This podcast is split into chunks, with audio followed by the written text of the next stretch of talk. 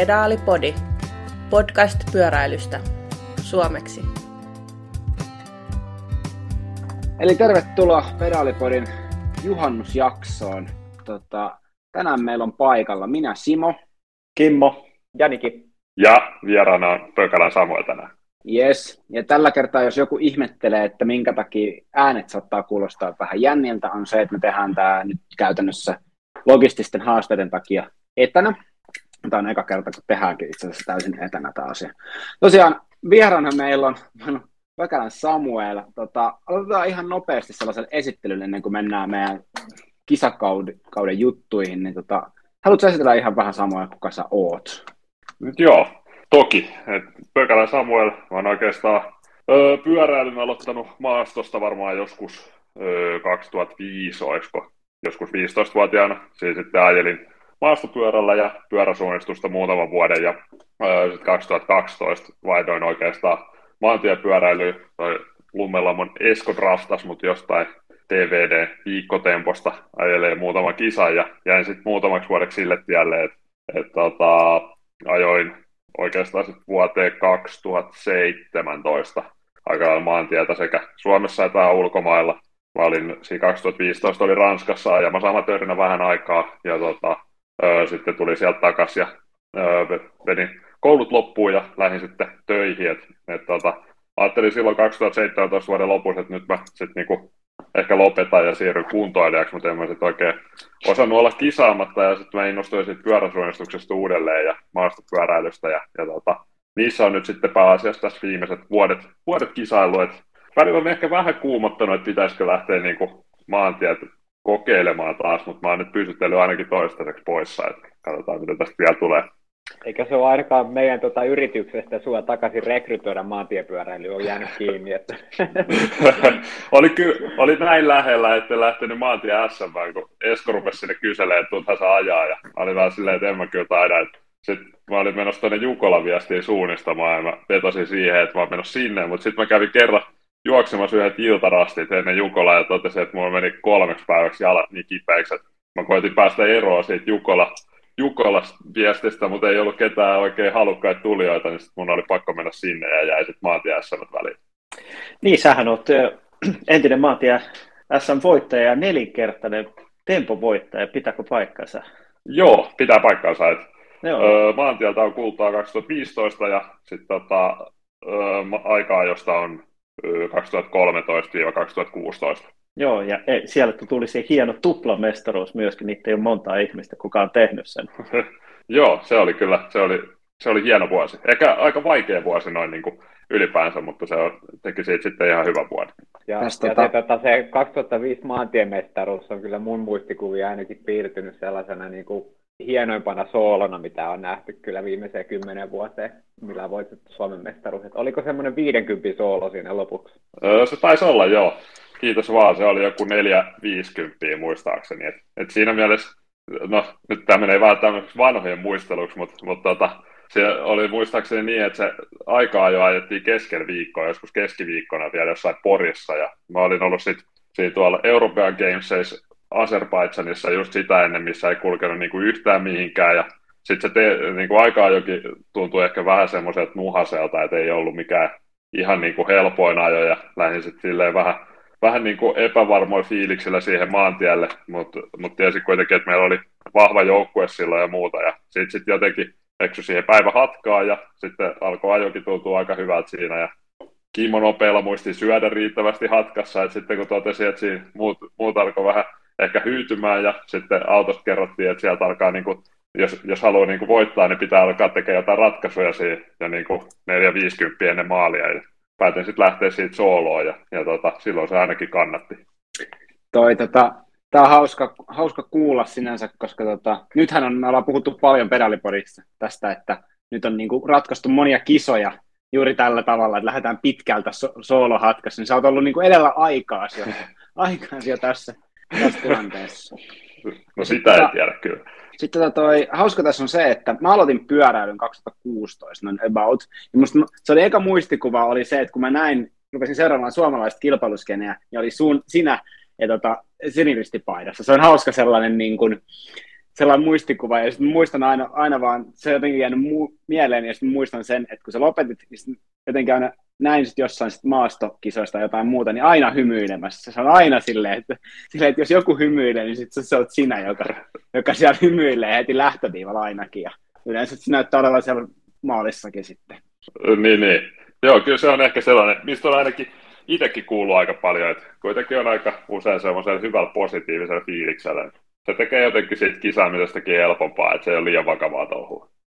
Joo, mutta tota, mennäänkö, ennen kuin mennään pidemmälle tuota tarkempaa haastikseen, vähän jutellaan sun kanssa pyöräsuunnistuksesta ja maastosta muutenkin, niin me käydään vähän läpi me näistä SM-kisoista, kun päästiin hienosti keskustelemaan. Niin tosiaan me nauhoitetaan tätä maanantaina ja, ja 20. päivä kesäkuuta ja edellisen, nyt vi, edellisinä päivinä viikonloppuna on käyty Suomen mestaruuskilpailut aika-ajossa ja, ja maantiellä ja siellä sitten tota, siellä käytiin kaikissa ikäluokissa tota, tota, noi kisat ja itse asiassa se tarjosi erittäin hyvää kisaamista siellä.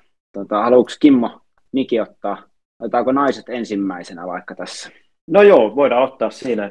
Tota, Niki saa ehkä puhua temposta enemmän, kun on entinen tempomies, mutta mä voin, mä voin puhua tuosta niin naisten maantieajoista. Siellä tietysti sitten ennakkosuosikki Annina Ahtosalo piti pintansa, mutta tiukille meni kyllä loppukirjassa, tosi tiukille. Tämä Vainionpää Laura ihan muutamalla sentillä, olisiko sieltä löydetty viisi senttiä virallisesti suurin piirtein. Ja, ja tota, mä melkein sieltä vähän kun mä sitä tallennetta tihrustin, että mä sanoisin näin, että Lauralla oli kyllä siinä mahdollisuus voittaakin, mutta vähän ehkä kurotti liian aikaisin ja antoi jopa periksi siinä niin kuin ennen maaliviivaa, vaikka kyllä se ainakin seuraavana päivänä, kun kävin tutkailemassa sitä, niin oli aika selkeästi piirretty siihen maahan. Joo, se kisahan oli mielenkiintoinen. Sitten löytyy mun mielestä ruutu.fiistä tallenne vielä ainakin jonkin aikaa ja se löytyy, niin tota, se oli mielenkiintoinen. Se, se lähti paukusta käytännössä ekalla kierroksella ja sitten lähti kuusi ennakkosuosikkia, ennakkosuosikkia ajamaan, ajamaan tota, hatkaan ja se hatka piti sitten käytännössä loppuun asti, että se oli sitten tota. Ja mitä me puhuttiin aikaisemmin kauden alussa, kevään alussa näistä nais- ja miestiimeistä, niin siellä oli tota, 36 naista oli, oli sit viivalla SM-kisoissa, mikä on merkittävästi enemmän kuin aikaisempina parina vuotena tässä. Joo, ja näyttää siltä, että 24 pääsi pääs myöskin maaliin ainakin niin kuin naisten elitessä. Jep. Tota, mites, se, tota, mitäs Niki, mitä, mitä kävi maantiellä? Eikö tuolla aikaa, jos katsoit tarkemmin? Öö, nyt pitää myöntää, että oli sen verran vissiin fokusoitunut noihin omiin kilpailuihin, että, että esimerkiksi naisten tempossa mä en edes, mun pitää luottaa teihin, teihin nyt, että kukas meistä seurasi naisten tempoa, kuka siellä voitti ja näin edespäin, ketä tuli kakkoseksi ja kolmoseksi? No kyllähän mä katoin, katoin sieltä vähän, että Annina Ahtosalohan voitti myöskin, myöskin tempon sitten siinä ja, ja näin ollen oli sitten tuplamestari ja aika hienoa myöskin 19-vuotiaana tuplamestari. Ja, ja sitten Jalainen ja Minna Koistinen ja he ovat täällä triatlon puolesta sitten, sitten niin tota, siinä aikaa jossa, että se oli aika kova, kova juttu myöskin. Öö, miesten tempo oli sitten, niin kuin, no en mä nyt sanoisi, että oliko se yllättävää, mutta Riku Övermarkki voitti, että hänellä kanssa ihan todella hyvä. No joo, anteeksi. No niin, eli, eli... Mutta annettiin miesten eliten, tota, eikö? Ei, ei Markus tästä, tästä päästään nyt siihen, Joo. mikä oli tälle vuodelle uudistuksena, mistä mekin puhuttiin jossain kohti.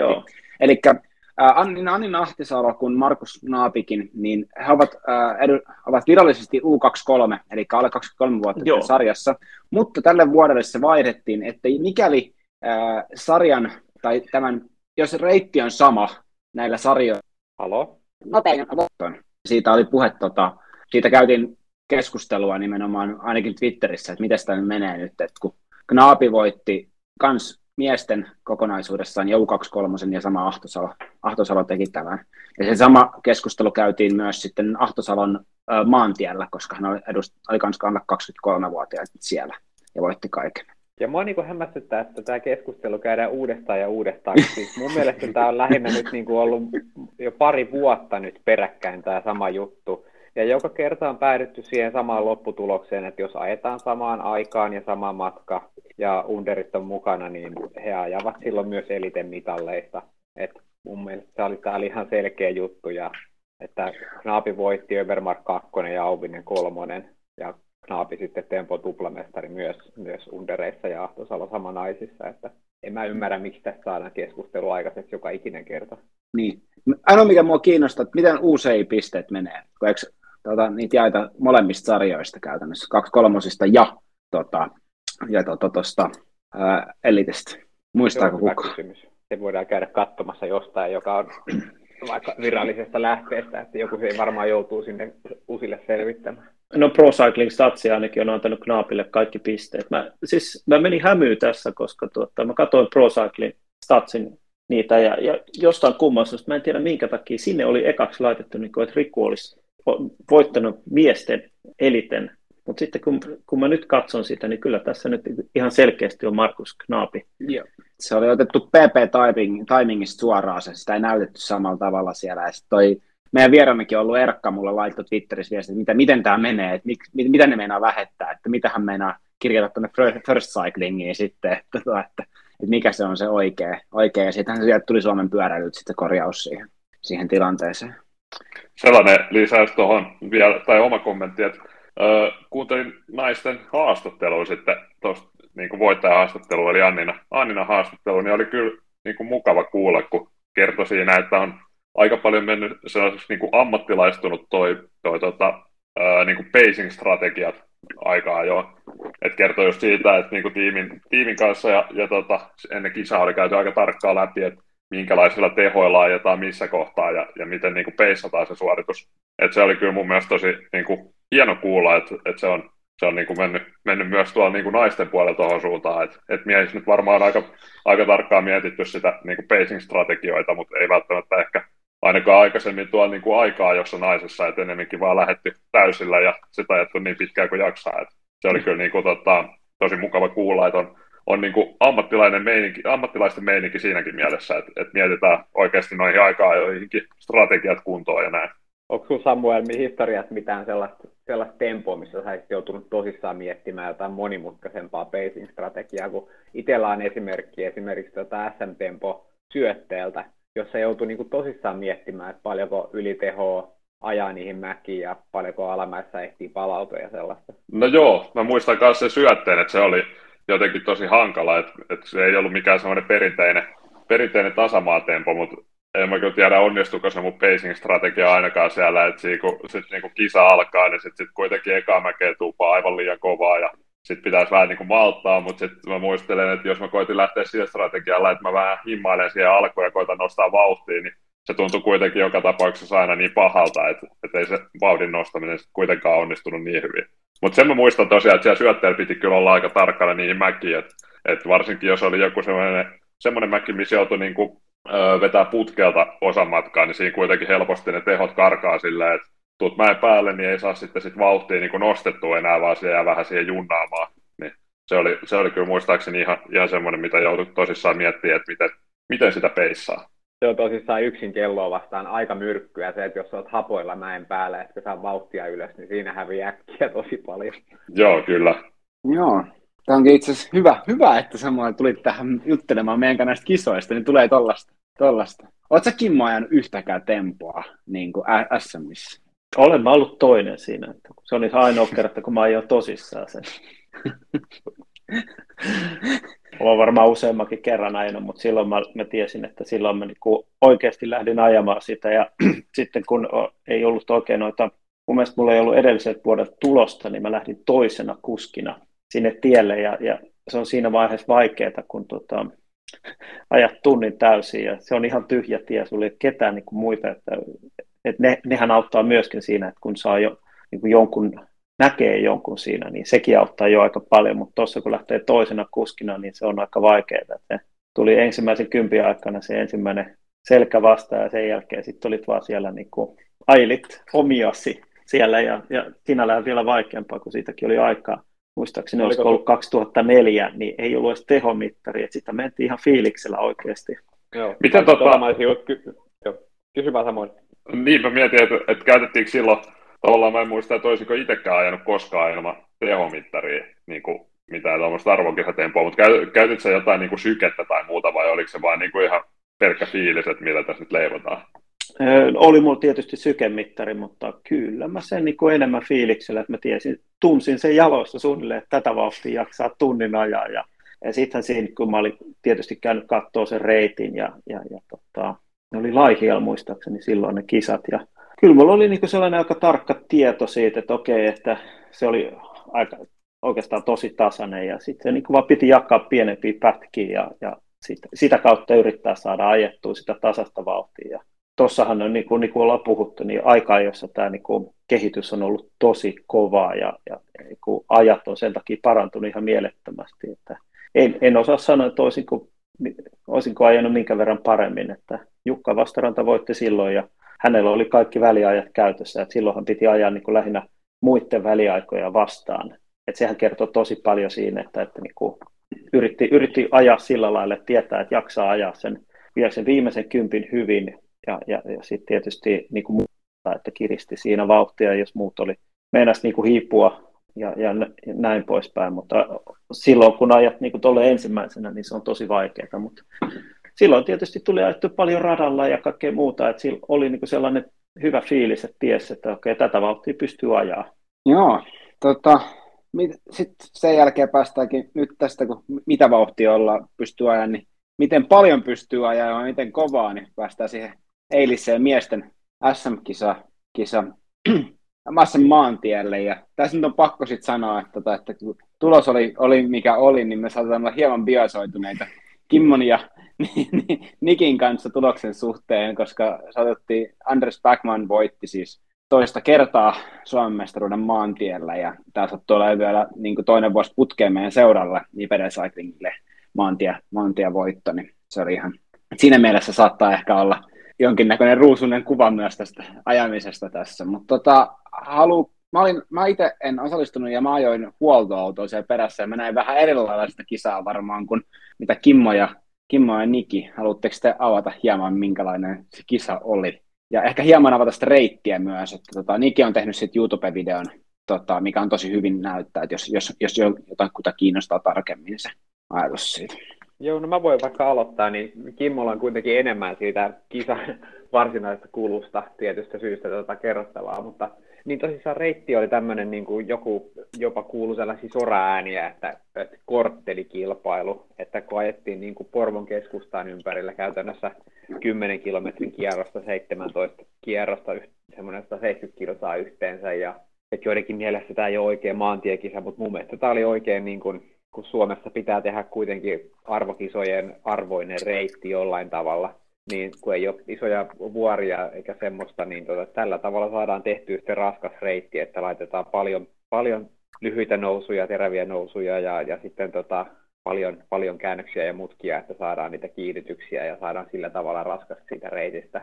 Mutta kuten se, niin kuin se naisten kisa jo vähän niin kuin uumoili, niin tämä reitti on kyllä niin kuin tehokas niin kuin karsimaan sen kärkiryhmän pieneksi, silleen niin kuin hiomaan sen timantin siihen, että, että niin kuin on, tulee pieni ryhmä maaliin. Mutta mä jo vähän niin kuin ennakoin, että miehilläkin tulee tapahtua sama, että sinne tulee kuitenkin sit pieni ryhmä loppukiri. Ja niinhän siinä sitten kävi, että, että se oli sitten neljän, neljän kuskin loppukiri.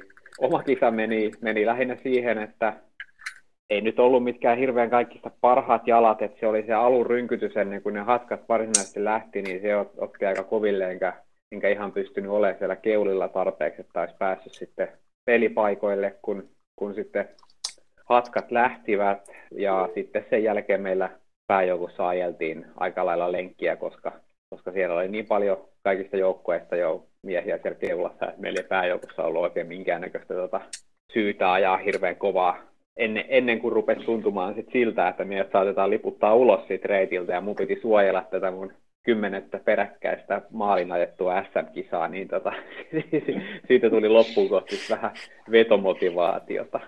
Mutta tota, Kimmo, kerro sä sun näkemystä sieltä, miten siellä sitten irtiotoissa ajettiin. Joo, siis niin kuin sanoit, niin se lähti kyllä aika vauhdikkaasti liikenteeseen ja sinällään mä olin ainakin henkisesti varautunut siihen, että mä halusin olla siinä ensimmäisessä hatkassa mukana ja, ja sitä kautta mahdollisesti sitten, äh, sitten niin kuin, ehkä jopa jotain voimia jäljellä siinä vaiheessa, kun Anders tulee, tulee sitten takapäin kiinni tuon, mutta nythän se menikin vähän sitten eri lailla ja, ja tota, siihen muodostuu sitten aika iso hatka ja varsinkin Akilles oli tosi aktiivinen siinä alussa ja he niin kuin halusi ajaa tosi paljon ja tosi kovaa sitä ja mä kyllä vaan muutaman kierroksen jälkeen totesin, että kukaan ei kyllä tätä vauhtia jaksa ajaa maaliin asti. Ja no sitten se vähän hiipukin myöskin se vauhti, mutta yllättävän aikaisin sitten sieltä kuitenkin nousi sitten ennakkosuosikkeja mukaan ja sitten tota, en nyt muista minkä verran siinä oli ajettu, olisiko ollut kuutisen kymppiä vasta, niin sitten tota, Antti Jussi Juntunen vähän siellä sitten kiristi sitä vauhtia. Alkuun siihen tuli sitten kahdeksan henkilöä siinä, siihen irtiottoon ja, ja sitten sieltä tipahti TVD-lenkkeni kaksikko pois ja sitten siellä oli kuusi henkilöä enää ja, ja sitten ilmeisesti olla, on vielä taas vähän kiristelty ketjua, niin tota, sitten sieltä tipa, tipahti kaksi lisää ja, ja sitten tota, neljällä hengellä tultiin ku, siihen loppusuoralle kuitenkin. Ja sittenhän tietysti kun äh, tuo Henttala Joonas ja Hännisen Jaakko, niin he missas tämän irtioton oikeastaan. Ja heillä oli vähän huonoa tuuriakin, mutta toisaalta taas sitten kaikki muut kyllä pääsi sinne. Ja Jaakolla oli aika hyvä jalka, että kyllä yksi rengasrikko olisiko ollut kyllä, hän olisi pystynyt ajaa sen oikealla hetkellä, mutta silloin se irtiotto oli päässyt jo niin kauas, että ei ollut enää mitään mahdollisuutta. Ja, ja varsinkin sitten meidän porukka, niin siinä niin ajeltiin, voi sanoa, että tosi hiljaa kyllä sitten ajeltiin siinä, että selkeästi maaliin vaan. Ja sitten kun Jaakko ja Joppe lähti siitä, niin että sieltä nyt sitten kukaan Jaakko ajakaan. Ja sitten, tota, päästiin sitten yhdennelle, meikäläinen pääsi yhdennelle toista sijalle ja vuotin sen kirin ja just sopivasti usein pisteitä, eli elättelen vielä toivetta, että joskus sinne Mastersin MM-kisoihin pääsee ajamaan. Se on, kato, kun olisi, jos olisi ollut kymmenen se, niin sitten olisi saanut pistejä, ei olisi ollut enää oikeutta ajaa. Yn, ynnäilikö tämän oikeasti vai, vai oliko ihan tuurilla jää top 10 ulkopuolelle? No kyllä mä tiesin tasan tarkkaan, että kun Vladi lähti, että hän on kymmenes mies ja kyllä mä sen niin ymmärsin myöskin, että siinä oli meni viimeinen piste sinne. Samoin, sulla oli jotain. Joo, mä mietin tota, nyt kun on IPD-miehet linjoilla, että oli, oliko, minkälainen, haluatteko paljastaa, että minkälainen oli niin kuin kisataktiikka tavallaan, että, että sitten kun Anders oli hatkassa ja, ja tota, Joppe oli Joppe oli pääjoukossa, niin oliko niin kuin mitään, että, että koet, koetatte sillata Joppea sinne vai oliko sitten, että, että no kaikki tietää kuin vahva Anderson, että pystyy voittamaan kyllä tuolta kilpailua, että, että oliko sitten niin, että antaa mennä vaan vai minkälaisella taktiikalla lähditte siihen ja miten se eli siinä kisan mukana? Mä voin tätä kommentoida sen verran, että siellähän oli tosissaan, niin kuin Anders oli siellä hatkassa jo silloin aikaisemmin, ja sitten siinä oli vielä Henttala, Hänninen ja Juntunen oli kaikki siinä pääjoukossa. Ja et, et, mun mielestä se näytti tavallaan silleen niin kuin hyvältä taktiikalta meille, että meillä oli, niin kuin, että, että meillä oli vähän niin kuin, pelattiin niin kuin joka kortilla siinä samaan aikaan. Että meillä oli niin kuin, toinen meidän kapteeneista siellä hatkassa jo valmiiksi ja, ja toinen, toinen kapteeneista sitten oli niin kuin näiden NS ennakkosuosikkien kanssa samassa ryhmässä. Ja, ja sitten kun he siitä yhdessä vaiheessa sitten ampuivat ja lähtivät sinne, sinne tota, muodostaa välihatkaan, niin sitten meillä oli Henttala siinä sitten Hännisen ja Juntusen kanssa samassa. Että lähdettiin kahden kapteenin taktiikalla ja tosi silleen näppärästi saatiin NS niin kuin molempiin hatkoihin tai molempiin ryhmiin sitten tota, yksi, yksi kapteeni sijoitettua, että sikäli se meni ihan suunnitelman mukaisesti. Joo, kyllä me siellä Jussin kanssa sitten väli, istuttiin myöskin takana ja vähän odotettiin Joppea sitten, että ei tehty mitään vetotyötä myöskään, että jos ja kun hän sieltä tulee, niin sitten, että kysytään, että mikä on, mikä on hänen fiilis, että ruvetaanko ajaa sitten kaikki peli siihen, siihen, mutta hänelle ei ollut ihan niin hyvä päivä, niin sitten säästyttiin siltä vaivalta. Säkin sait kirja sitten, Kimmo, koska sä et ajanut siellä. no, se nyt oli vähän tollainen joo, mutta tota, se onneksi, onneksi vauhti hiljeni niin paljon sitten että siinä lopussa, että se oli aika yhdessä tuumin ajelua. Joo, se, tota, se oli mielenkiintoista katsoa silleen huoltoautossa. Me tosiaan olin Lattameressä silloin Nikin kanssa, oltiin, oltiin huoltoautossa, nyt oltiin tuossa tuossa huol- tossa seitissä. Meillä oli kaksi huoltoautoa. Meillä toinen oli Jopelle käytännössä, toinen oli Andersille noin lähtökohtaisesti rakennettu. Ja mä olin sitten se Andersin, val- Andersin huoltoauto ajoi ja tota, sitten siinä tosiaan se reitti oli mielenkiintoinen, koska sinne huoltoauto ei päässyt hirveän helposti niin kuin pääjoukon ohi. Tai että siellä ei ollut tilaa, että sun piti niin kuin oikeasti, se oli ainakin itse koen, että se oli aika haastavaa niin kuin päästä sitten pudonneiden kuskien ohi siellä vielä, ja sitten, vai saatikka sitten sinne ihan kärjen taakke, taakke siinä, että se oli, siellä oli kuskeja aika pitkälti, aika paljon tota, jakaantunut sinne reitille sitten lopulta, ja sinnehän neljän kierroksen jälkeen oli puolet jäljellä tota, niin kuin kuskeja, liput, et neljäs, neljäs kierroksessa puolet liputettiin pihalle jo tota, pääjoukosta, että se oli aika, aika murhaava se. Tota se.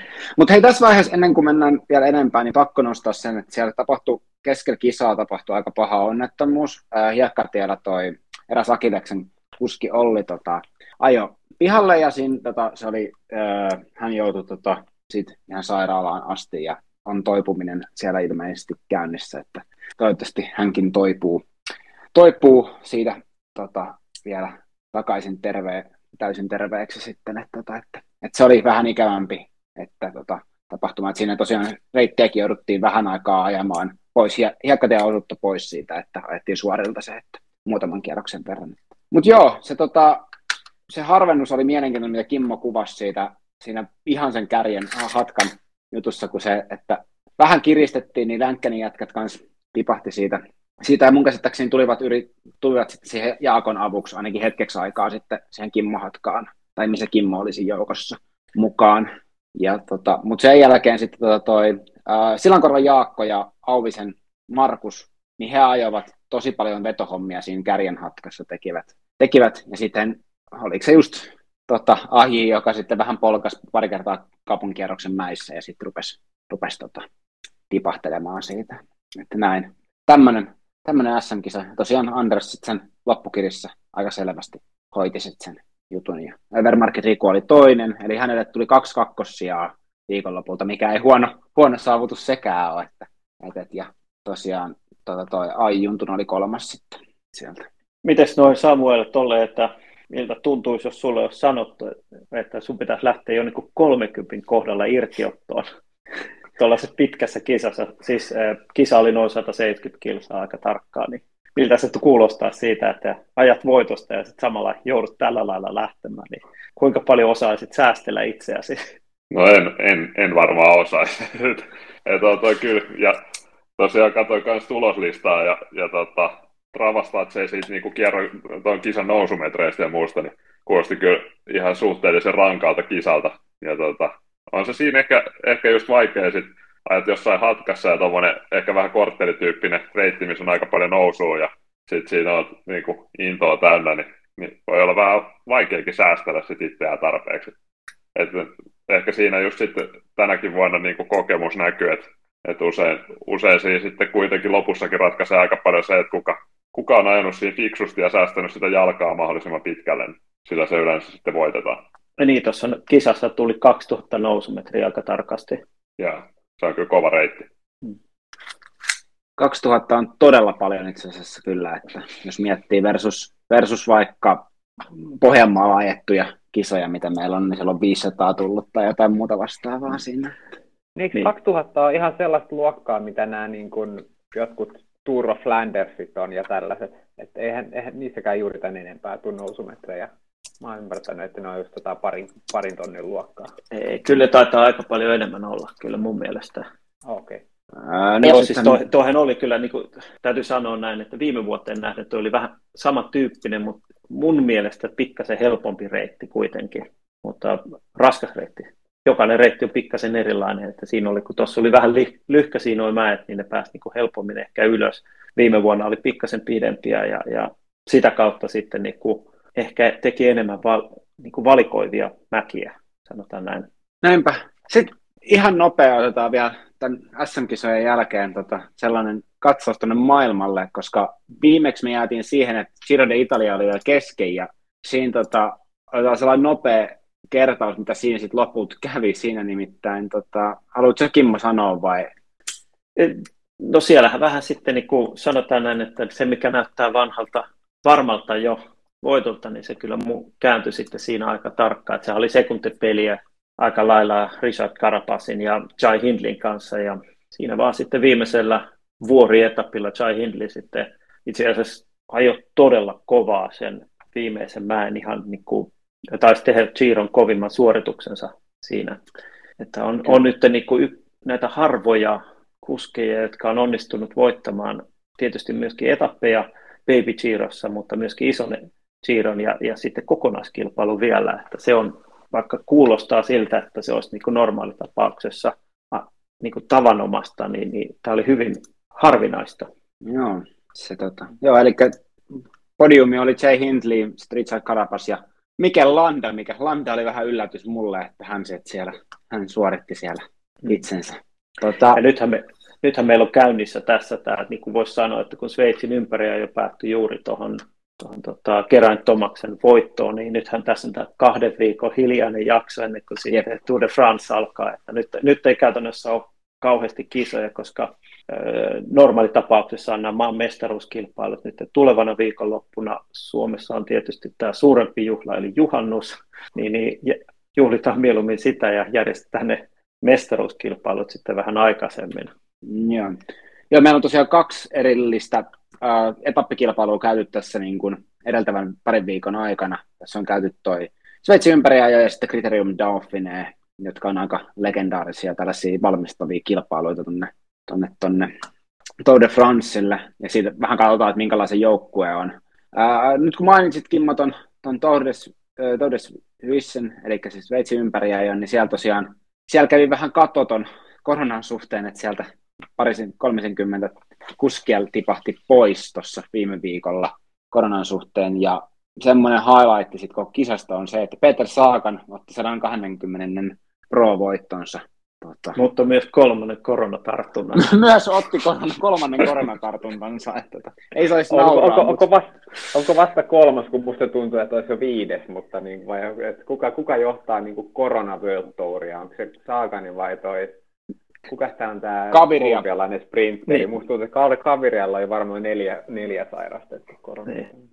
Tota, sitten tällainen pienempi kisa, mikä on ollut tietysti, ei, ei todellakaan tuosta lähtölistan perusteella pienempi, niin sitten on ollut tämä Slovenian jo, missä sitten Tadej Pogacar on käynyt sitten tallikavereittensa kanssa vähän näyttämässä, että kuinka se mäki kulkee. Meillä on ollut siellä sitten myöskin tuo suomalainen Ukko Peltonen, että hän ei pystynyt siis osallistumaan Suomen mestaruuskilpailuihin, koska ajoi tätä Slovenian ympäriajoa, niin täytyy yrittää jossain vaiheessa saada ukko sitten haastateltavaksi tänne ja kysel, kyselee vähän, että miltä se tuntuu, kun Tade Pogacar lähtee vetämään ylämäkeen. mitä, tota, mitä luulette, minkä takia Pogacar valitsi tuon Slovenian ympäri? Onhan se nyt tietysti kotikisa, että onko se siis syynä vai eikö vaan halunnut ennen touria sitten niinku ajaa muita ennakkosuosikkeja vastaan ja näyttää M- niinku omaa kuntoa? Mä luulen, että siis molemmat. Mä, mm, Mä olin just kommentoimassa tätä, että mun mielestä on nyt viime vuosina ollut tämä Touriin valmistautuminen tällainen, että kaikki ennakkosuosikit väittelee toisiansa. Mm. Et mikä siinä on, että eikö ne, niinku, ne, et, et, et ne ei halua niinku vissiin vetää yli, että ne haluaa niinku itse kontrolloida sitä, ja sitten jos ne ajaisi niinku toisia ennakkosuosikkia vastaan, niin menisikö vähän liian puristamiseksi, tai olisiko se isku sit niinku itse luottamukselle, vai mikä tässä on, niinku, Kim, Kimmo, sulla on niinku enemmän tällaista niinku pro-uskin näkemystä, niin kerro mulle, mikä tässä on niinku syynä, että miksi, miksi, miksi ne väistelee toisiaan? No kyllä siinä varmasti just toi on, että kyllähän nämä tuollaisen niinku kokonaiskilpailun kuski, niin pitää lähteä sillä asenteella, että niin kuin suurella itseluottamuksella lähtee voittamaan sitä. Ja se on aikamoinen, että jos kaksi viikkoa ennen, ennen tota, pääkilpailua, tai sanotaan, että neljä viikkoa ennen sitä just tärkeintä etappia, niin, niin, niin tota, tuntuu hyvältä, mutta tippuu suoraan vetoon johonkin ylämäkeen, niin kyllähän siinä vähän rupeaa miettimään, että pitäisikö tässä nyt tehdä uusia suunnitelmia, että, että siinä, se on varmasti se yksi syy. Ja, ja sitten on tietysti se, että tämä on niin kuin varmaan Pogacarillekin myöskin hyvä keino pysyä tällä lailla vähän niin kuin koronaturvallisesti pystyy olemaan siellä, että ei ole ihan niin iso kiso ja helpompi kontrolloida se, että hehän ei myöskään sitten, niin kuin, okei, okay, ensimmäiselle etapilla antoi nimikirjoituksia, mutta sen jälkeen ei enää niin kuin fanit päässyt ollenkaan lähelle, että he niin kuin, yritti eristäytyä siinä kilpailussa myöskin. Mm. Joo, lähti Maikan kanssa hatkaan joka etapilla, niin se onkin jo hyvä eri, eristäytymistaktiikka myös. On, joo. joo, siinä voi ajaa se myös hyvin treeninä, kun voi ajaa vaan ihan omia tehoja niitä mäkiä ylös, kun ei siinä ole ketään muita mukana kuin Maikka. Niin. No mutta joo, varmasti se on niinku tuolla lailla ja, ja sitten tietysti sitten miten muut valmistautuu sitten korkeassa ilmanalassa ja näin poispäin, että kyllähän siellä on niin kuin Roglic on myöskin hän on myöskin vähän vältellyt kilpailuta siinä mielessä, että hän on niin kuin tällä hetkelläkin korkein paikan leirillä valmistautumassa, että katsotaan sitten, että mikä se on se, mikä se on se oikeasti, että mikä on paras valmistautuminen, mutta se nyt on varmasti selvää, että jännittävä tuuri tulee olemaan. Mm. Kyllä, ja Roglic esitteli aika kovaa tasoaan tuossa tuota, uh, Criterium Dolphineissa, minkä hän voitti, ja sitten siellä oli vähän näytös, näytöstyyliä Vinjegardin kanssa, tiimikaverin kanssa tota, vikoilla niin etäpeillä. Että... Niin, mä melkein sanoisin, näytti vielä kovempaa kuntoa, että kun meinasi tiputtaa Roglicin, mutta näistäkään ei tiedetä sitten ihan täysin tarkkaa, että minkä verran siellä on, että siellä voi olla erilainen treenipokki just ennen kilpailua, ja, ja se voi olla, että Roglicilla painanut vähän enemmän siinä, että ja Vinjekortti, jos on ollut pikkasen kevyemmällä, niin sitten voi olla, että hänellä on niin ollut sen takia helpompaa, mutta se kyllä vahvistaa mun mielestä sitä, että Jumbo Visma lähtee kahdella kapteenilla tuohon liikenteeseen. Joo, mulle tämä oli ainakin enemmän niin kuin esitti kysymysmerkkiä Roklitin kunnosta, kuin, kuin tavallaan olisi vakuuttanut, että et, et, et, hän oli niin kuin helisemässä Vignegaarin kanssa niin kuin ylämäistä, ja me tiedetään se, että Vignegaarilla sitten, kulke, kulkeeko hänellä tempo vai eikö kulkenut? Kuinka tämä nyt meneekään? Että no eihän niin kyllä rele- paras relevantti. ole tempossa. Niin. Ihan mm. ok, mutta ei, ei ole niin kuin ihan parhaimmillaan. Ai se. Tota, semmoinen, just kun siirrytään Samueli ha, haastattelemaan häntä enemmän, niin mainitaan sen verran, että tota, toi AI mainitsi tuossa eilisen kisan jälkeen, että sinne on kolme suomalaista Sipitourille lähdössä Romaniaan tota, ajamaan. Se olisi Henttola Joonas, AJ ja olikohan Ukko taisi lähteä kanssa sinne. Et siellä on sitten kolme suomalaista ajamassa Sipitourilla, että Romaniassa, onko se nyt, se taitaa olla tällä viikolla vai jopa ensi viikolla, mutta kuitenkin siellä. Sitten tota, nyt kun mennään tähän maastopyöräilyyn ja, ja ma- pyöräsuunnistuksen ihmeellisen maailmaan, niin mainittakoon sitä, että Heikkilän Niko on ottanut ensimmäisen podium tota, pos, tota, palkintopallin sijansa tota, miesten kategoriassa tota, maastopyöräilyssä. Ru- saisi olla Ruotsissa. Joo, Ruotsissa oli aika kovia noita tota, kovia XCO-kisoja. Siellä oli sitten Emil Lindgren ajoi edelleen ja voittikin sen. Ja, ja Niko otti ensimmäisen kansainvälisen podion paikan, että hän on dominoinut niin, kyllä Su- Suomessa joo, ihan, tota... ihan reilusti kisoja. Ehkä joo, mä Nikon tapauksessa totesin, ajattelin sille, että Suomi ei tarvitse mainita enää tässä. Että, että. Mutta joo, joo, Niko otti siellä. Ja sitten tota, naisten elitessä samoissa kisoissa Kadervan äh, Naara oli viides ja Salmelan Kaisa oli seitsemän. Eli ihan hyviä sijoituksia sieltä myös. Minkä sellainen fiilis Samuel, pitäisikö itsekin päästä ajaa maastoa tuollaista XCO-tyylistä kisaa? Joo, se on kyllä aina kiva. Melkein jopa nykyään tykkää niistä enemmän kuin maratoneista. Maratonit on semmoista pitkää kärsimystä ja XCO on sellaista vähän, vähän terävämpää. No, radat on vaan mennyt sen verran, verran tota, teknisiksi, että ainakin noista, noista niin kuin ison maailman ratoja ei kyllä varmaan uskaltaisi oikein ajaa, tai niistä tulisi ainakin tosi pahasti takkia. Siinä mielessä laji on kyllä muuttunut paljon. Niin, niin onko tässä nyt sama juttu, että sinä ja Niko sitten välttelette toisianne vielä näissä kisoissa ja otatte yhteen vasta sitten SM-kilpailussa? Se voi olla valmistautuminen. Tai, tai sitten siinä on vaan logistinen syy, että toi Niko ei tule tuolta Rovaniemeltä ajaa noita piantsikappeja se, se voi olla toinen syy siihen. Joo, se voi olla. Sä oot ihan menestyksekkäästi käynyt kiusaamassa muita siellä pienkikapeissa, että se on ollut ihan kovaa katsottavaa. Joo. Tota, no, tässä on hyvä tämä asia siellä. Tota, mitä sä mainitsit, että periaatteessa vähän aikaa lopettelit pyöräilyä tietyllä tavalla tai sellaista aktiivikisaamista, nyt alkaa kiinnostamaan, niin mitä, mitä sä tarkemmin ottaen nyt sitten sit teet, että mä näin, näin jotain uutisia, että vähän maistuu toi, toi, toi pyöräsuunnistus aika paljon tuossa ihan MM-tasolla ja tälleen. Niin haluatko kertoa vähän, että minkälaisia juttuja sä teet nyt sitten? Niin kun, no joo, joo. Et, tota, nykyään siis käytännössä kisaan pyöräsuunnistuksessa kotimaassa ja sitten öö, no, pyöräsuunnistuksessa nyt niin KV-kisat on käytännössä MM-kisat ja EM-kisat. Et tänä vuonna nyt on niin kuin molempia menossa, että EM-kisat oli tuossa Liattuassa toukokuussa, ja sitten MM-kisat on tuossa itse asiassa siellä just niin kuin Faalunin suunnalla, missä just Nikokin oli ajamassa, niin ihan mukavan oloisissa maastoissa sitten tuossa heinäkuussa. Ja tosiaan maastoa ajan sitten käytännössä niin kuin kotimaassa, että en, en ole lähtenyt sitä sitten ulkomaille, että on kuitenkin oh, ihan täydet päivätyöt ja, ja perhettä, niin ei, ei, ihan joka paikkaa pysty menemään. Et, et maastoa koitan ajaa aina, kun on niin kuin vapaita viikonloppuja ja, ja hyviä kisoja. Et ehkä nykyään voisi sanoa, että se pyöräsuunnistus on niin kuin, sikäli enempi päälajina, että kyllä sit jos niin kuin pitää valita, niin melkein menee pyöräsuunnistuksiin, mutta mut tota, välillä sitten, jos ei meinaa pyöräsuunnistus sujuu, niin miettii, että olisi pitänyt lähteä maastokisoihin, että menee aina vähän fiiliksen mukaan.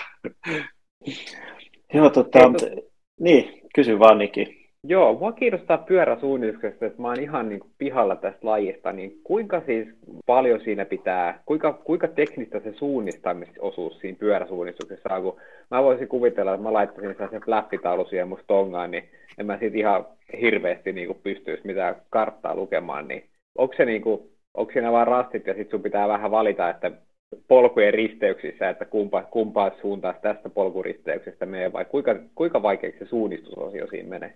Öö, no yleisesti ottaen se suunnistus ei ole niin, kuin niin vaikeaa kuin, kuin tuollaisessa niin kuin perinteisessä jalkasuunnistuksessa, että kuitenkin rastit on pää, pääsääntöisesti pui, noilla poluilla ja teillä, että se tulee enempi se haaste sit niin kuin siitä vauhdista, et, et, et, ja just siitä vauhdista ja sen kartaluvun yhdistämisestä, et usein sitten, jos on joku semmoinen maasto, missä on niin kuin tosi paljon polkuja, niin sitten pitää totta kai pystyä niin kuin lukemaan muutakin siitä kartasta kuin niitä polkuja, että pitää pystyä niin kuin hahmottaa se korkeuskäyriä ja, ja niin kuin lukee esimerkiksi kaikkea niin kuin muuta olennaista, niin kuin jotain rakennuksia ja, ja jotain vaikka vähän soita ja muita, että pystyy niin kuin peilaamaan, että mistä ne polut menee. Ja sitten toisaalta taas sitten just se korkeuskäyrien hahmottaminen on sitten niin kuin reitinvalintojen osalta tärkeää, että Suomessa nyt ei oikeastaan ole ihan hirveästi niin kuin isoja mäkiä, mistä tulisi niin kuin merkittäviä eroja, mutta sitten taas maailmalla se, se, se niin kuin reitin valinta voi ratkaista yllättävän paljon, että saatko se vähän kierrettyä niitä mäkiä ja,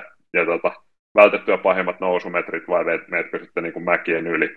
Et sitten ö, siinä kartassa on niin kuin vähän erilainen uraluokitus kuin, kuin tota, suunnistuskartassa, että ne, ensinnäkin ne polut on niin kuin vähän paksumman siihen piirretty ja sitten siinä on öö, onko nyt kolme vai neliportainen semmoinen uraluokitus sen suhteen, että kuinka nopea se, nopea se niin kuin polku on kulkukelpoisuudelta, että sekin sitten ratkaisee siinä aika paljon, että lähteekö sitten menee vaikka suorempaa jotain hidasta ja teknistä polkua vai kiertääkö sitten jotain isompaa tietä. Eli mä... ihanen, ihanen voi vitseni väittää vielä pyöräsuunnistajaksi, jos osaa niin kuin gravel-kisalla risassa seurata siinä navigaattorin ruudulla sitä valmiiksi tehtyä reissiä, niin, niin pikkusen pitäisi vielä niin kuin harjoitella kuitenkin. Että ei, mutta jos, jos sulla ei olisi reittiä siinä ja olisi vaan se Garminin kartta ja sitten sä tietäisit, että mihin sä oot menossa ja sit, sittenhän se olisi jo aika lähellä niin pyörässä. Joo, ei, en mä voin kertoa, että ei tulisi mitään.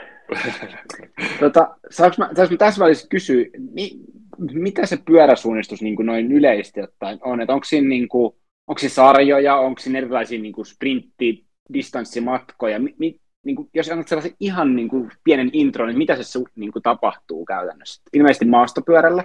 Joo, joo just näin. Eli, eli maastopyörällä käytännössä ja tota, lähtökohtaisesti siis myös aina yleensä niin kuin maastossa. Et lähinnä sitten niin kuin osia kisasta voi olla jossain kaupunkiympäristössä, missä tulee sitten niin kuin haaste siitä, että hahmotat sitä, sitä niin kuin katuja ja, ja rakennuksia ja muuta. Mutta sarjat nyt on aika no samanlaiset kuin maantielläkin, tai niin kuin normaalisti pyöräilyssä, että on niin kuin junnusarjat ja sitten 20, no, no, siinä mielessä erilainen, että 20 jälkeen vasta siirrytään yleiseen sarjaan. että jos normi, normimaastopyöräilyssä tulee sitten niin kuin 18 se U23, niin, niin tota 20 jälkeen eliteen ja sitten masterit, masterit taitaa lähteä, olisiko se kolme viitosesta ja viiden vuoden välein. Mutta matkoja on käytännössä on sprintti, joka on semmoinen niin 20-25 minuuttia. Sitten on keskimatka, joka on semmoinen 45-50 minuuttia suunnilleen.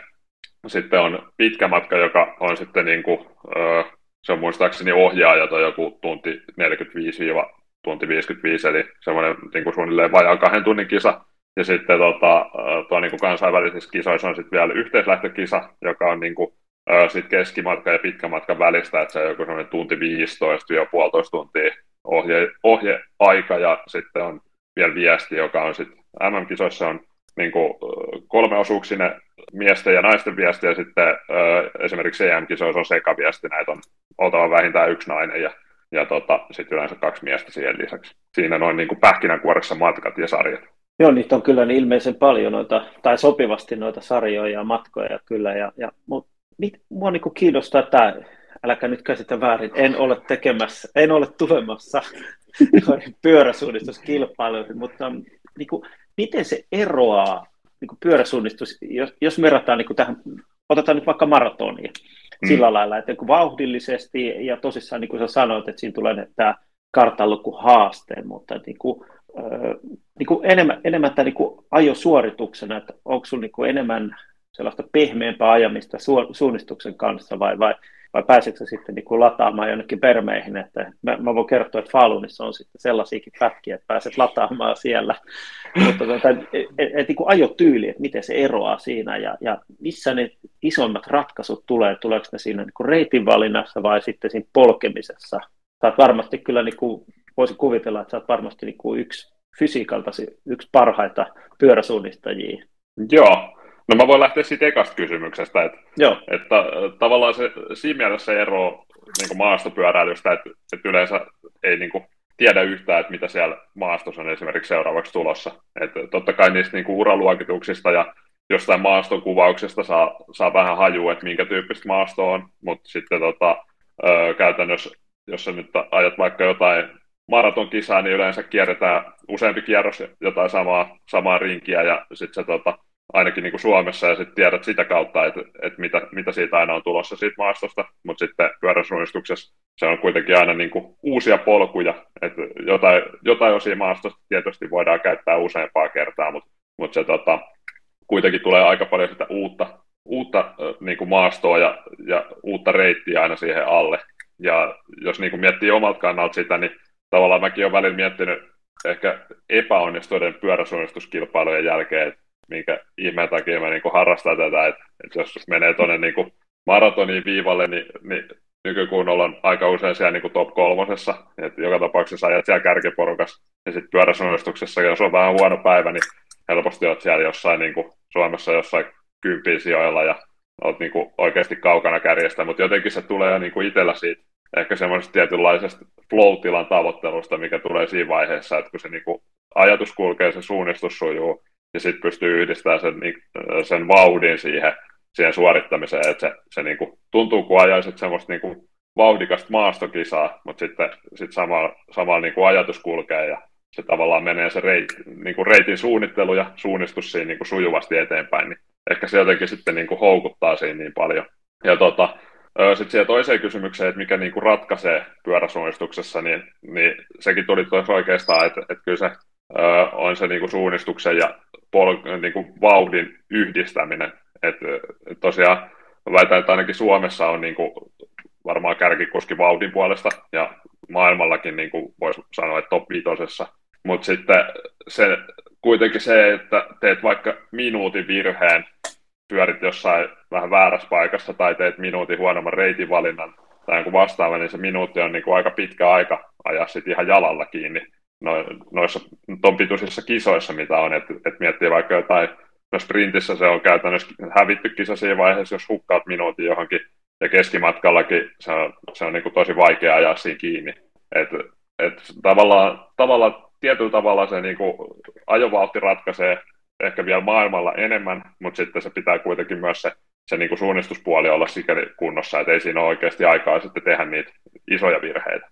Eli olisiko se vähän tällaisen niin kuin ampumahiihtoon verrattavissa, että sitä ei voi niin kuin ampumalla ei voi voittaa, mutta, mutta huonosti ampumalla voi hävitä, että vähän niin kuin, että jos suunnistus menee hyvin, niin sulla on mahdollisuus voittaa, mutta jalalla se pitää kuitenkin sitten varmistaa se voitto. Joo, just näin, just näin, että siinä, siinä just tulee se, että, että jos olet ampumahiihdossa oikeasti vahva hiihtäjä, niin sä voit ehkä sen pari sakkoa siihen ampua ja silti voittaa, mutta sitten jos sä lätkit niitä vaikka kolme sakkoa kahdelta ekalta paikalta, niin kyllä se kisa alkaa olla niin kuin siinä. Et, ja sitten taas vastaavasti, että vaikka ampuisit puhtaat, mutta jäät sitten suksella, niin, niin tota, sitten on kuitenkin aika vaikea voittaa niitä kisoja. Miten paljon sitten, kun, kun sä tota, oot, oot kisan käynnissä ja sä sanoit, että sä haet sitä flow niin miten, miten sun niin pääkoppa toimii siinä mielessä, että pystyykö sä katsoa, että okei, että et, parin sadan metrin päästä tuosta tulee risteestä niin oikealle ja sitten seuraavasta risteyksestä vasemmalle, vai miten sä pystyt suunnittelemaan sitä sun reittiä sen kartan kanssa. Se on varmaan se, mikä tekee aika ison ero myöskin, että pystyy keskittyä sit siihen ajamiseen eikä pelkästään tuijota karttaa.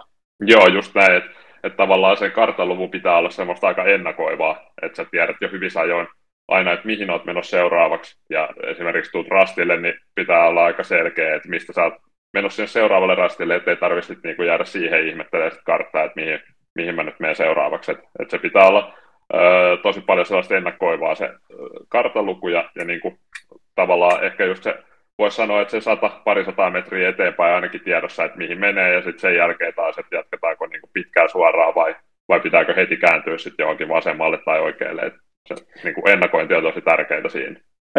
Miten sitten, että ihan tällainen tarkittava kysymys, nämä on ilmeisesti väliaikalähtöjä, ja mikä verran siinä on hajonta, että mikä verran ne muut kilpailijat sitten siellä pyörii metässä samaan aikaan, häiritsee siellä? Joo, toi oli hyvä kysymys.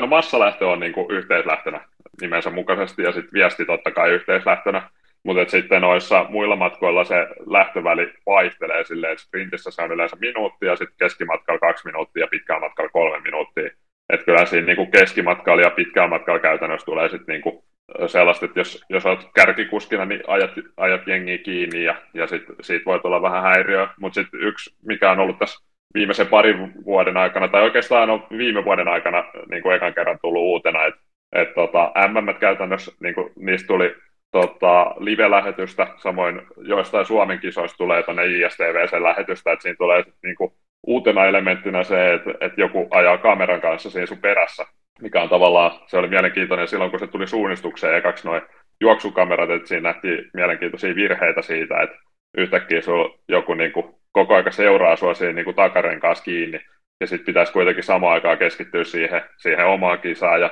yllättäen ne niin kuin kuvauspaikat on aina niitä paikkoja, missä on niin kuin ehkä aika haastavaa suunnistusta, ja sitten sit varsinkin niin kuin aluksi vaiheessa, kun siihen tuli joku joku siellä takarenkaan ajaa, niin se sit, sit voi niinku tulla helposti semmoinen paine, että nyt pitää niinku mennä sujuvasti ja pitää hyvää vauhtia, että näyttää, näyttää live-lähetyksessä hyvältä ja sitten se yleensä seurauksena on hienoja, hienoja virheitä, että et se, se on tuonut siihen ihan uuden elementin.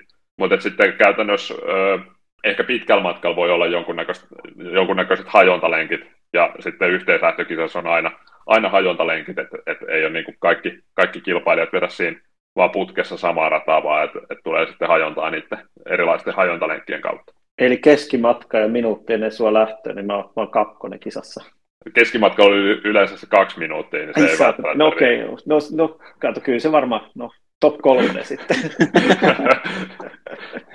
Riippuu Kimmo, Kimmo, Kimmo, Kimmo polkaisee metriä ja odottamaan siinä lähtöviivalle.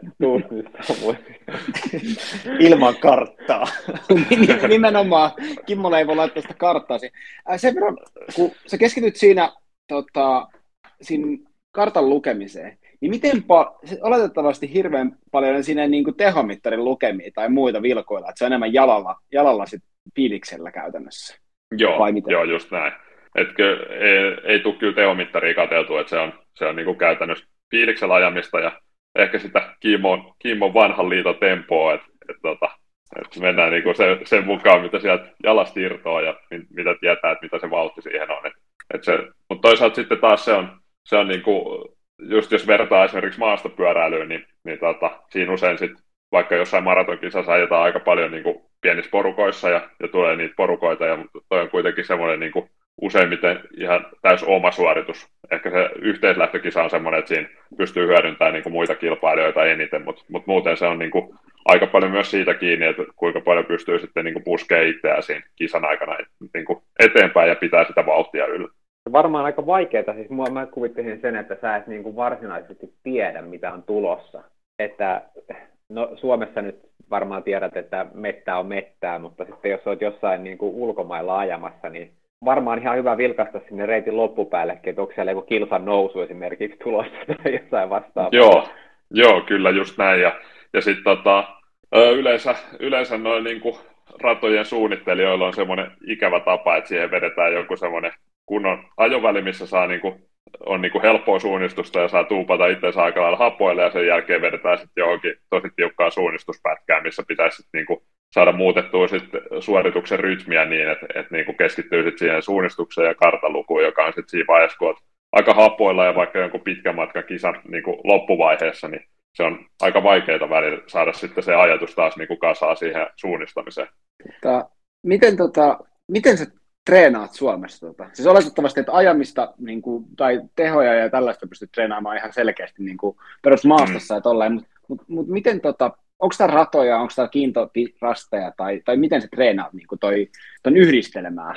Öö, no periaatteessa treenejä on öö, no jonkun verran tarjolla, varsinkin niin kuin kesäaikaa, että talvella vähän vähemmän. Meillä on sitten jonkun verran niin kuin maajoukkueen puolesta leirejä, että mistä tulee tehtyä karttatreenejä, mutta mutta tota, rehellisyyden nimessä mä oon kyllä aika laiska tekee niin kuin omatoimisesti mitään karttatreenejä. Et ehkä mä tykkään enemmän tuosta niin fysiikkapuolen treenaamisesta. Öö, mutta sitten esimerkiksi tuossa usein niin kuin missä pääsee suunnistaan, niin siellä on väliin sitten niin pyöräsuunnistusratoja tarjolla. Että on itse asiassa tuolla Tampereen suunnalla on mennyt tosi hyvin eteenpäin toi pyöräsuunnistusharjoittelu, että siellä on siellä on perustettu niin kuin semmoinen pyöräsuunnistusakatemia vastaavasti kuin on noita niin kuin opiskelijoille. Muita urheiluakatemiatyyppejä, että siellä on sitten niin kuin viikoittaisia, viikoittaisia treenejä ja, ja tota, tosi niin kuin laadukkaita treenejä, mutta ne on periaatteessa niin kuin avoimia, että sinne pääsisi kyllä itsekin ajamaan, mutta mut tota, sen verran matkaa on tästä himasta, että aika, aika harvoin tulee siellä käytyä, mutta se on periaatteessa siitä hyvä, että jos kisakaudella esimerkiksi tulee jotain vähän epäonnistuneita kisoja ja tarvii, tuntuu, että tarvii niin hyviä treenejä, niin sitten sieltä yleensä löytyy, löytyy niin kuin ainakin jotain vanhoja ratoja, tai sitten pääsee tekemään niin kuin aina viikoharjoituksen, niin pystyy sitten käymään tekemään siellä jonkun treeni. Mutta ilmeisesti tämä pyöräsuunnistus ei sitten niin kuin pyörään vaadi mitään muuta materiaalia kuin sen karttatelineen. Joo, käytännössä näin, että et muuta ei vaadi niin kuin maastopyörältä.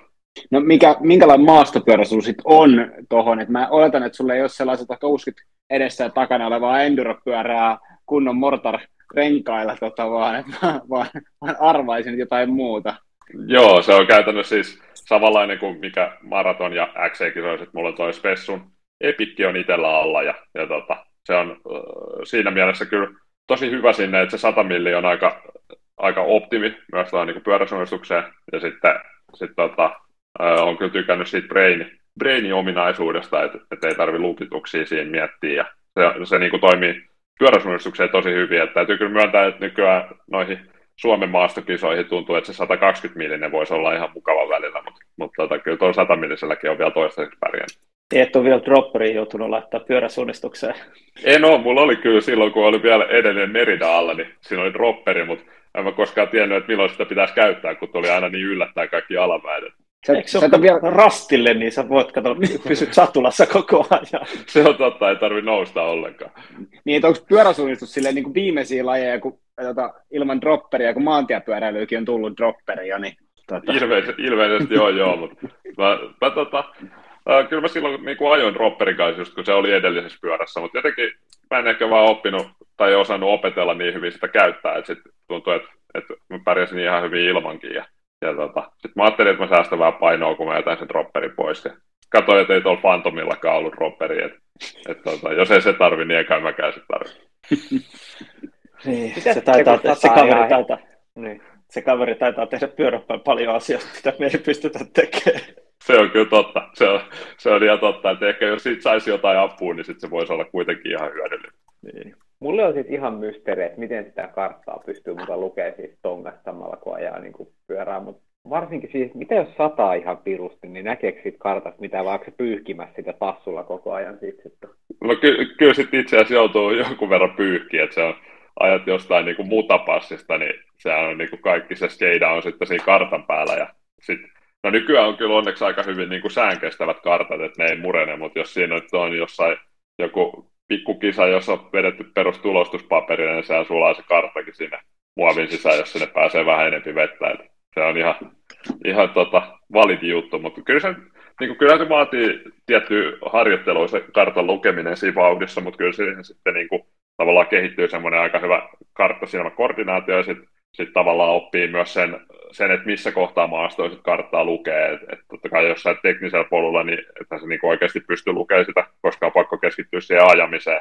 Mutta sitten tota, sit se pitää karttaa lukea niissä paikoissa, kun siihen on niinku mahdollisuus, ja sitten lukee ennakoivasti niin pitkälle, että et sitten niinku tulee taas seuraava mahdollisuus lukea sitä.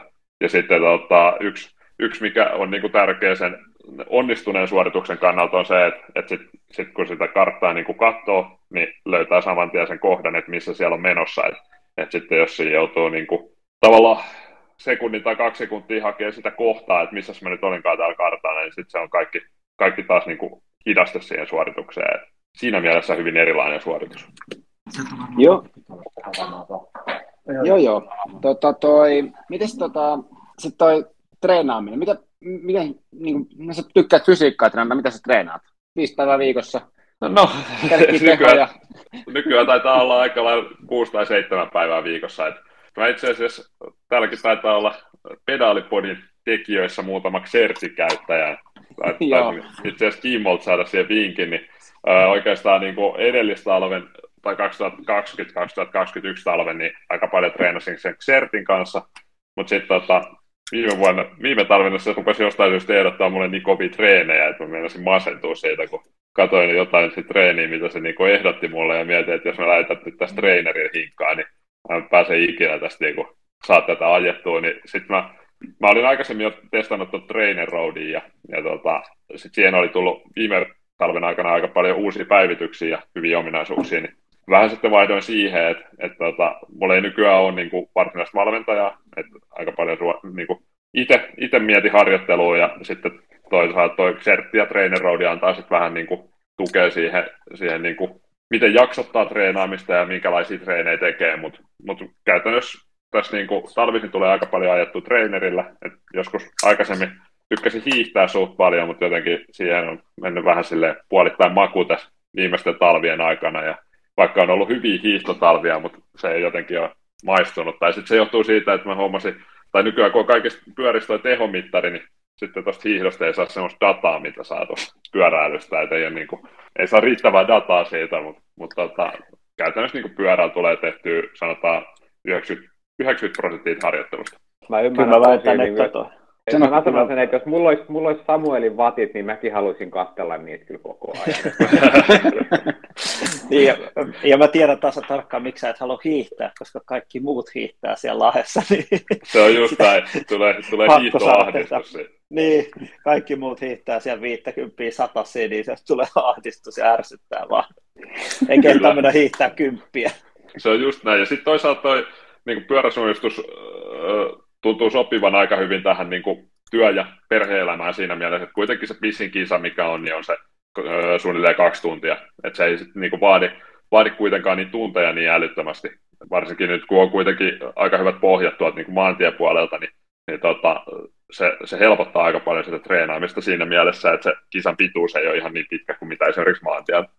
Onko se syy... Kantaako sun pohjat niin kuin talven ylitti aina? Ei ne kyllä meinaa enää kantaa se. Jos pitää off niin tuntuu, että ne pohjat on kadonnut aina jo siinä vaiheessa. No, no sitä mäkin ihmettelin. Ja sä voit sitten sanoa, että sulla on hyvät pohjat maantieltä. Sun pitää ruveta nyt tulla takaisin ajaa maantielle. Ehkä ne pohjat aina vaan sitten löytyy. Ehkä jalat unohtaa sen, että on joskus ajanut. Ja sitten kun ajaa vähän treeniä, niin sitten ne muistaakin, että ai niin, että olihan tämä tuttu. No, se voi niin, olla, aivan. Voi olla. Mä kattelin tästä, tota, että, että ihan selkeästi joo, sä oot optimoinut tuohon kahden tunnin noihin tehoihin, kun tuota, viime vuoden tahkokin näin, on mennyt vähän yli kaksi tuntia. Niin... Tuota. joo, joo.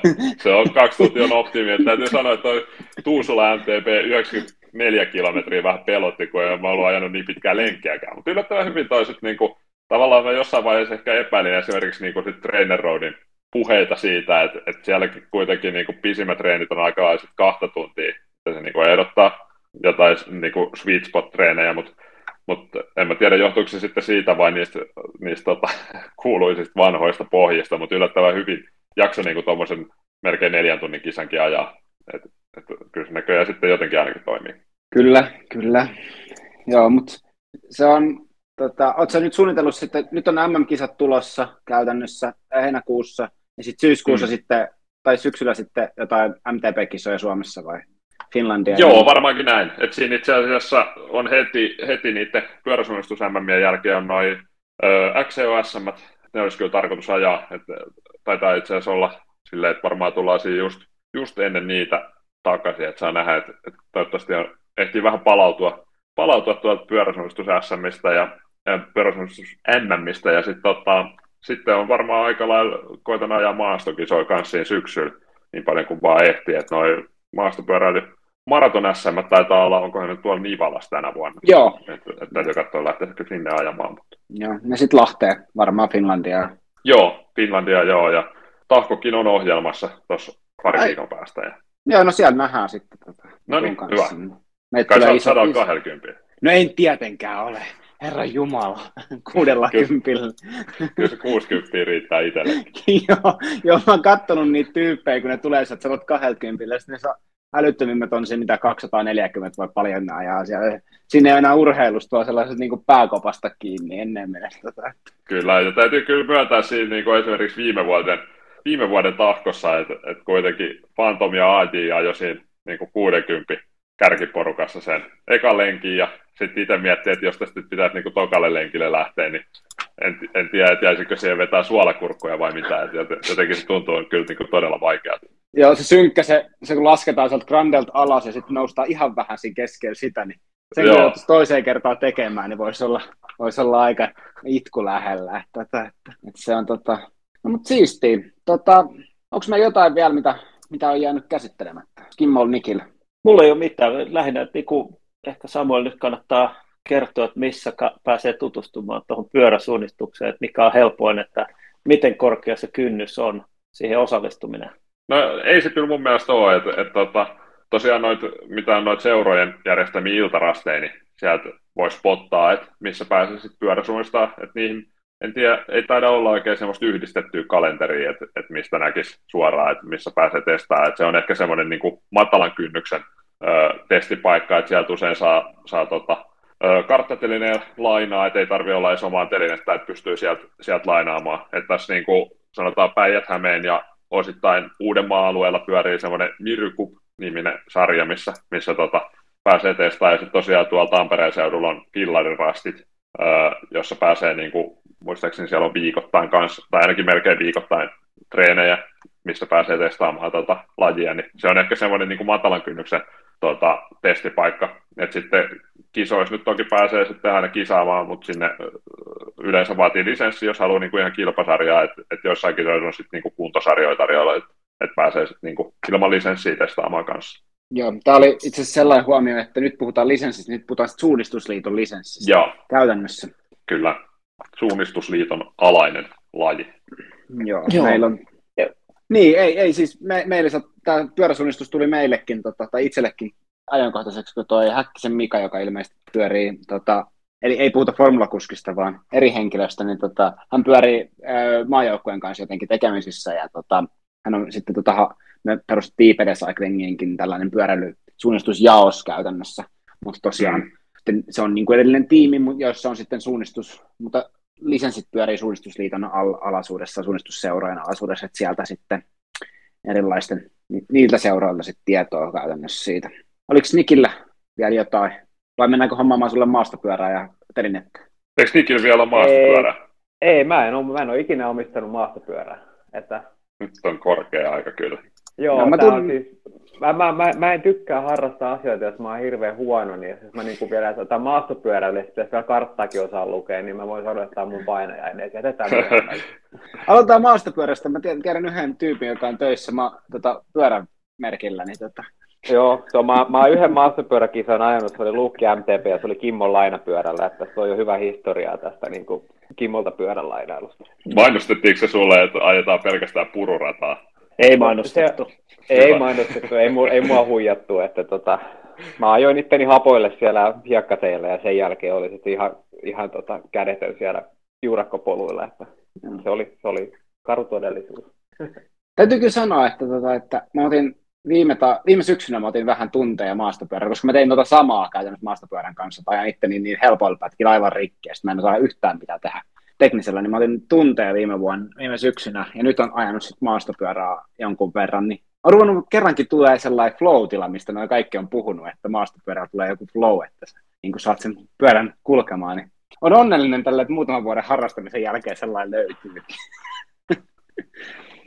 Joo, se on kyllä tavoittelemisen arvoinen tunne. Kyllä, kyllä.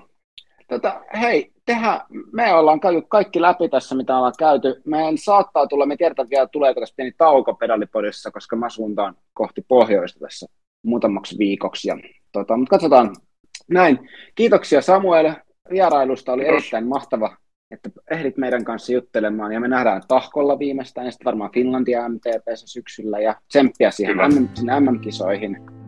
Näin. Kiitoksia mun puolesta ja palataan. Kiitos. Kiitos. Kiitos.